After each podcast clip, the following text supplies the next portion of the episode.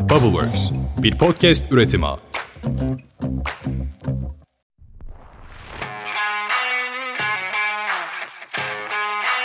Evet Deniz geldik serinin dördüncü bölümüne. Goin tarafından hazırlanmış olan Türkiye İnovasyon raporunu büyük oranda aslında pek çok konusuna değindik diye düşünüyorum. Aynen. İlk bölümde genel bir girizgahımızı yaptık. Oradan öne çıkan başlıklara değindik. O başlıklara değinirken diğer konulara da aslında bir güzel geçişler yaptık. Şimdi de biraz böyle Türkiye ne durumda, dünya ne durumda bu konularla ilgili işin o tarafına da değinelim istiyorum. Biraz bir inovasyon kıyaslaması gibi işte ufak tefek artılar, eksiler. Biraz bunları bir tartışalım istiyoruz. Şimdi inovasyon trendlerini zaten konuştuk. Ama dünya geneline ve ülkemize baktığımızda son dönemde inovasyonda somut çıktılar anlamında en çok hangi sektörel alanlarda, ülkelerde, şehirlerde bu işler gelişiyor? Biraz onu merak ediyorum. Raporda da burada güzel konular var. Bir oraya değinelim. Değinelim. Şöyle Pandeminin etkisini her alanda görüyoruz ve özellikle ilaç, tıbbi teknolojiler ve bilgi teknolojileri üzerine yoğunlaşıldı. Bunun öncüsü olarak Amerika Birleşik Devletleri'ni gördük. Asya bölgesi ise elektronik, bilgi teknolojileri, kimyasallar ve malzemeler alanında inovasyon faaliyetlerine önem veriyor. Avrupa'ya bakarsak eğer kimyasallar ve malzeme endüstrisi ön plana çıkıyor. Bu yetenek ve yenilik merkezleri olarak görülen şehirlerde San Francisco, Pekin ve Londra başları çekiyor. Seul ve Pekin 2022 yılının en iyi 25 inovatif merkez içerisinde yer alıyor. Şangay, Berlin, Toronto yetenek ve inovasyon merkezleri olma yolunda ilerliyor. Ve bunun gibi daha pek çok inovatif şehirler var. Bunu zaten raporumuzdan detaylı bir şekilde görebilir dinleyicilerimiz. Özellikle son dönemlerde küresel inovatif çalışmalar yapay zekaya çok önem verdi ve yoğunlaştı bu alandaki yapılan çalışmalar. Bu alana yapılan yatırım miktarı ve anlaşma sayısı da giderek artıyor. Makine öğrenimi insan hayatının birçok alanına dokunuyor çünkü ve veriye dayalı karar verme ve algoritmik süreçler hızlı bir norm haline gelmeye başladı. Dünya genelinde teknoloji şirketleri özellikle Covid-19 pandemisiyle birlikte diğer şirketlere göre iki kat daha fazla büyüdü. Bununla birlikte önümüzde 10 yıl içerisinde küresel olarak yaratılan yeni değerin %70'inin dijital iş modellerine dayanacağı tahmin ediliyor. Ve 2023 yılında ilk kez gayri safi yurt içi hasılanın yarısından fazlası dijital işletmeler tarafından yönetileceği öngörülüyor. Bunu genel olarak açıklayabilirim. Ama Türkiye ve dünya inovasyon durumunu kıyaslayacak olursak eğer hani ne gibi farklılıklar ve benzerlikler dikkatini çekiyor dersek ya dünya genelinde girişimlere yapılan yatırımlarda bir azalma söz konusu olmuş. Bu son bir yıl için mi? Evet, son bir yıl için. Yani bununla birlikte tüm dünya genelinde olduğu gibi bizim ülkemizde de yapay zekaya olan ilgi artmış vaziyette. Bu alanda yapılan çalışmalar ortaya çıkan girişimlerde bir artış var. Derin öğrenmeye olan ilgi de yapay zeka ile birlikte paralellik gösteriyor ve ülkemizde de bu alana ilgi arttı. Bununla birlikte sağlık ve oyun sektörüne olan ilgi de kaçınılmaz. Özellikle 2022'nin 3. çeyreğinde yapay zeka, oyun ve sağlık alanında 12'şer girişim yatırım aldı.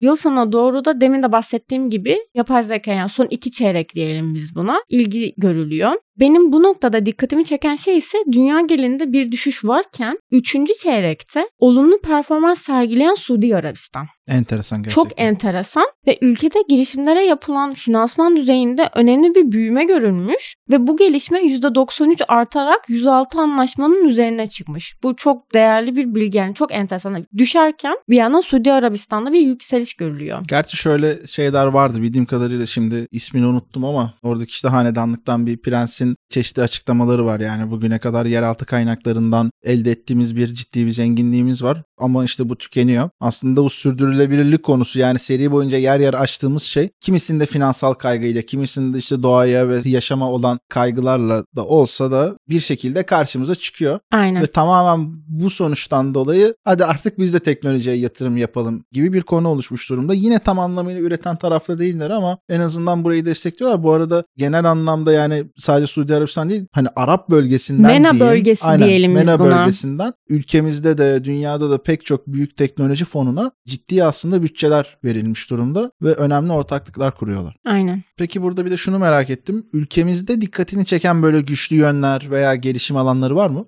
Fintech alanına gelişmiş bir yapımız var. Özellikle son dönemlerde açık bankacılığın da göz önüne gelmesiyle birlikte buranın daha da güçleneceğini görüyoruz. Diğer yandan biliyoruz ki zaten Getir grocery delivery alanında artık dünya tarafından da bilinen bir marka haline geldi. Bu noktada bu alandaki çalışmalar da güçlenmeye başladı. Hani örnek vermek amacıyla söylüyorum. Mesela Trendyol hepsi bu arada gibi markalarımız da yurt dışı açılımlarıyla e-commerce alanını güçlendirdiler. Fakat şunu belirtelim ki Türkiye için belirlenmiş bir 11 öncelikli teknoloji alanı var. Bu alanlar daha fazla atılım ve gelişim bekleniyor. Yani bunları şöyle sıralarım. Mikro, nano, opto, elektronik, ileri fonksiyonel malzemeler ve enerji malzemeleri, motor teknolojileri, biyoteknolojik ilaçlar, nesnelerin interneti yani IoT teknolojisi dediğimiz, enerji depolama, robotik, mekatronik ve otomasyon, yapay zeka ve makine öğrenimi, büyük veri ve veri analitiği ve en son olarak da geniş bant teknolojileri. Anladım. Süper. Burada ben de kaçırmış olabilirim ama oyun dünyası ile ilgili bir şey var mıydı? Yoktu değil mi? Yoktu.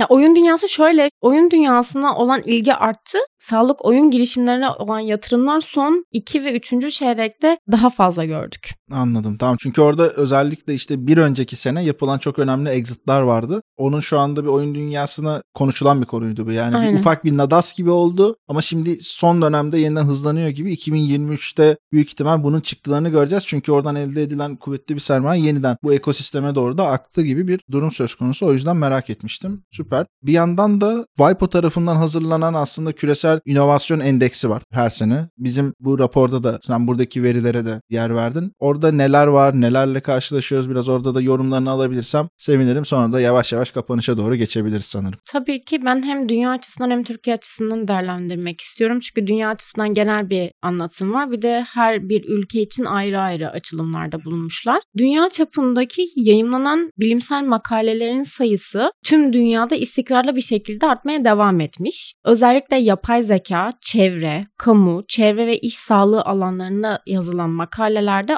artış görülmüş. Yeniden canlanan dijital çağ dalgasına ek olarak bir de derin bilim dalgası yaklaşıyor. Buna önem verilmiş. Bu dalga bilgi iletişim teknolojilerinin yanı sıra yaşam bilimleri, sağlık, tarım, gıda, enerji, temiz teknoloji ve ulaşım alanlarındaki hızlı gelişmelerin ve biyoteknolojilerde, biyokimyada, nanoteknolojilerde ve yeni malzemelerde oluşan atılımların tetiklenmesiyle oluşmakta. Başka bir güzel bir nokta, endüstriyel robotlar için 5 büyük pazar, Çin, Japonya, Kore, Amerika Birleşik Devletleri ve Almanya ve hepsi çok büyük bir büyüme yaşamışlar. Belirtilen bu ülkeler dünya çapındaki yeni robot kurumların dörtte üçünü oluşturuyor. WIPO verilerinde bunu görüyoruz. Önümüzdeki yıllarda emisyonların nasıl gelişeceği konusunda çok fazla belirsizlik bulunuyor. Fosil enerjinin uzun vadeli düşüşü, fosil olmayan enerji kaynaklarının yeni enerji talebinin tamamını karşılayabildiğinde başlayacağı öngörülüyor. Diğer önemli çıktılar ise şöyle. İsviçre ard arda 12 yıldır lider konumda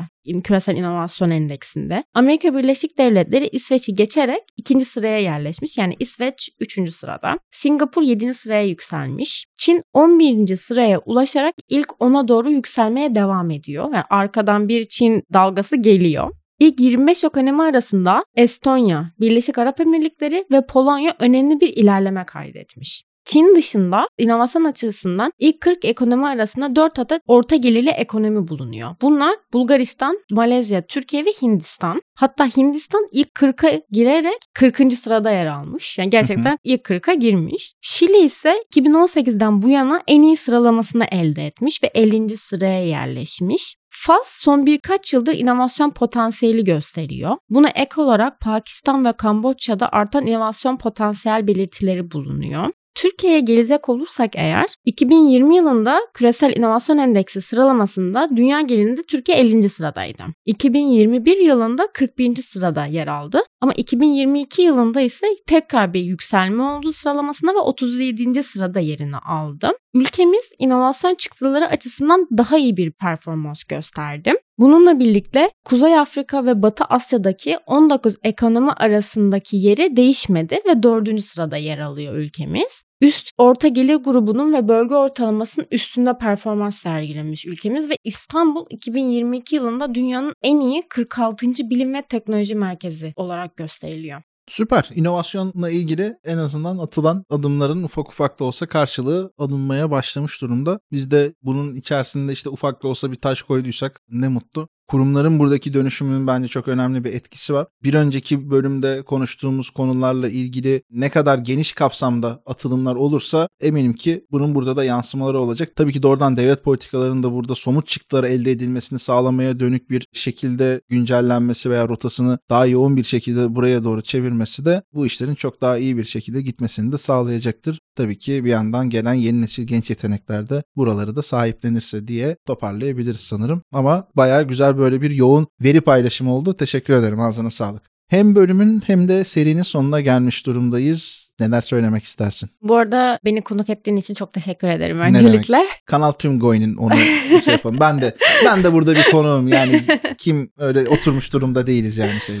E şöyle söyleyebilirim. Trendleri çok yakından takip edilmesi gerektiğini düşünüyorum. Bununla birlikte kurumlar ve girişimler arasındaki işbirliklerinin çok önemli olduğunu ve çok güzel şeyler, daha güzel şeyler ortaya çıkabileceğinden eminim. Bu şekilde bu ikisi şu anda en önemli konular arasında. Tamamdır süper. Ben de o zaman minik birkaç bir şey söyleyip onun ardından kapatıyorum. Yani bu seri gerçekten bizim için çok değerliydi çünkü Goy'un hemen hemen bütün ekip üyelerinin çok yoğun emek verdiği ama en başta da Deniz'in liderliğinde götürmüş olduğumuz bir çok değerli bir raporun bir çıktısını burada konuşabiliyoruz. Ben eminim ki bu raporun çıktıları kurumları besleyecek, bireyleri besleyecek. Bu podcast'te yapma sebebimiz aslında bunun daha anlaşılabilirliğini kolaylaştırmak ve bazı böyle hap bilgileri de hızlıca alınabilmesini sağlamaktı. Çünkü neden Goy'un böyle bir rapor hazırlıyor diye ta ilk bölümde Deniz'e sorduğumda da bu ekosisteme fayda sağlamak, katkı sağlamaktan bahsetmişti. Biz de içerik üretim alanının her bir mecrasında bu faydayı daha da katlayabilmek için elimizden geleni yapıyoruz. Bazı anahtar kelimeler var aklımda. İşte kurumlarla girişimler arasında yapılan işbirlikleri, kültürlerin uyumu, inovasyon trendleri, bu trendlere ayak uydurabilmek için insanların ve kurumların yakından takip etmesi ve hatta trendmaker konumuna doğru geçiş yapabilmesi. İşte Deniz'in biraz önce de söylemiş olduğu sayılar. Bunların hepsi bir şekilde bence ümit vaat eden şeyler. Yeni nesil genç yetenekler burada çok önemli bir konumda yer alıyor. Evet. Pek çok kurumun zaten bu yetenekleri kazanmak için mücadele verdiğini konuşuyoruz, görüyoruz. Bizler de süreçlerin içerisindeyiz ama yine Deniz'in bir önceki bölümlerde de işte bahsetmiş olduğu gibi hatta ilk bölümde 97 tane burada yeni nesil genç yetenekle yapmış olduğumuz anket sonucunda bu kişilerin artık başka istekleri var. Bu da kurumların kültürel dönüşüm süreçlerini aslında daha da hızlandırması gerektiği ve burada karşılıklı bir uyumlanmaya doğru gidilmesi gerektiği, gençlerin de kurumların ihtiyaçlarını anlaması gerektiği anlamına geliyor. Orada yine değerli bir şey vardı. Artık tek bir yerde nihai bir aidiyetle çalışmak istemiyorlar ama huzurlu olabildikleri, değer gördükleri yerde veya yerlerde çalışmak istiyorlar. Yani buraya şöyle bir ek de söyleyebilirim. Tabii, Kendi olur. fikirlerini rahatça konuşabileceği ortam istiyorlar. Aslında özgürlük istiyorlar. Aynen öyle. Kısa öz olarak kelime Hatta bu. istiyorlar demeyeyim istiyoruz. Yani bu çok doğal bir şey. Yani mayamızda olan bir şey, köklerimizde olan bir şey. Ama bunlar yeni yeni dile getirilebiliyor ama en azından öyle ya da böyle dile getirilebiliyor. Bu da açıkçası bize ve bütün Goyin ekibine umut vaat eden bir şey. Belki bizim de işte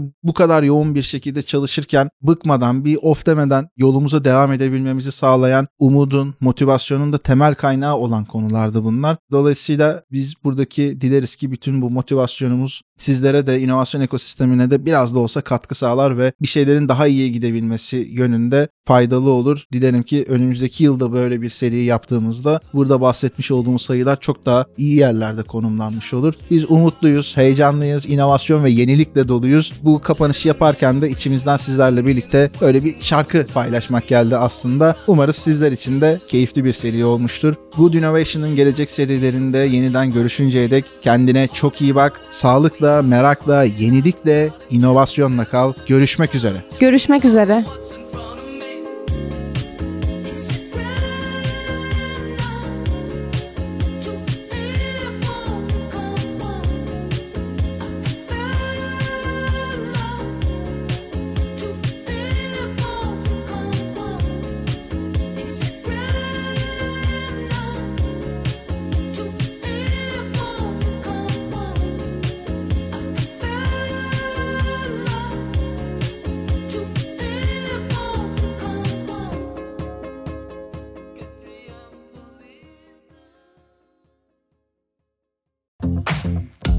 Bubbleworks bir podcast üretimi.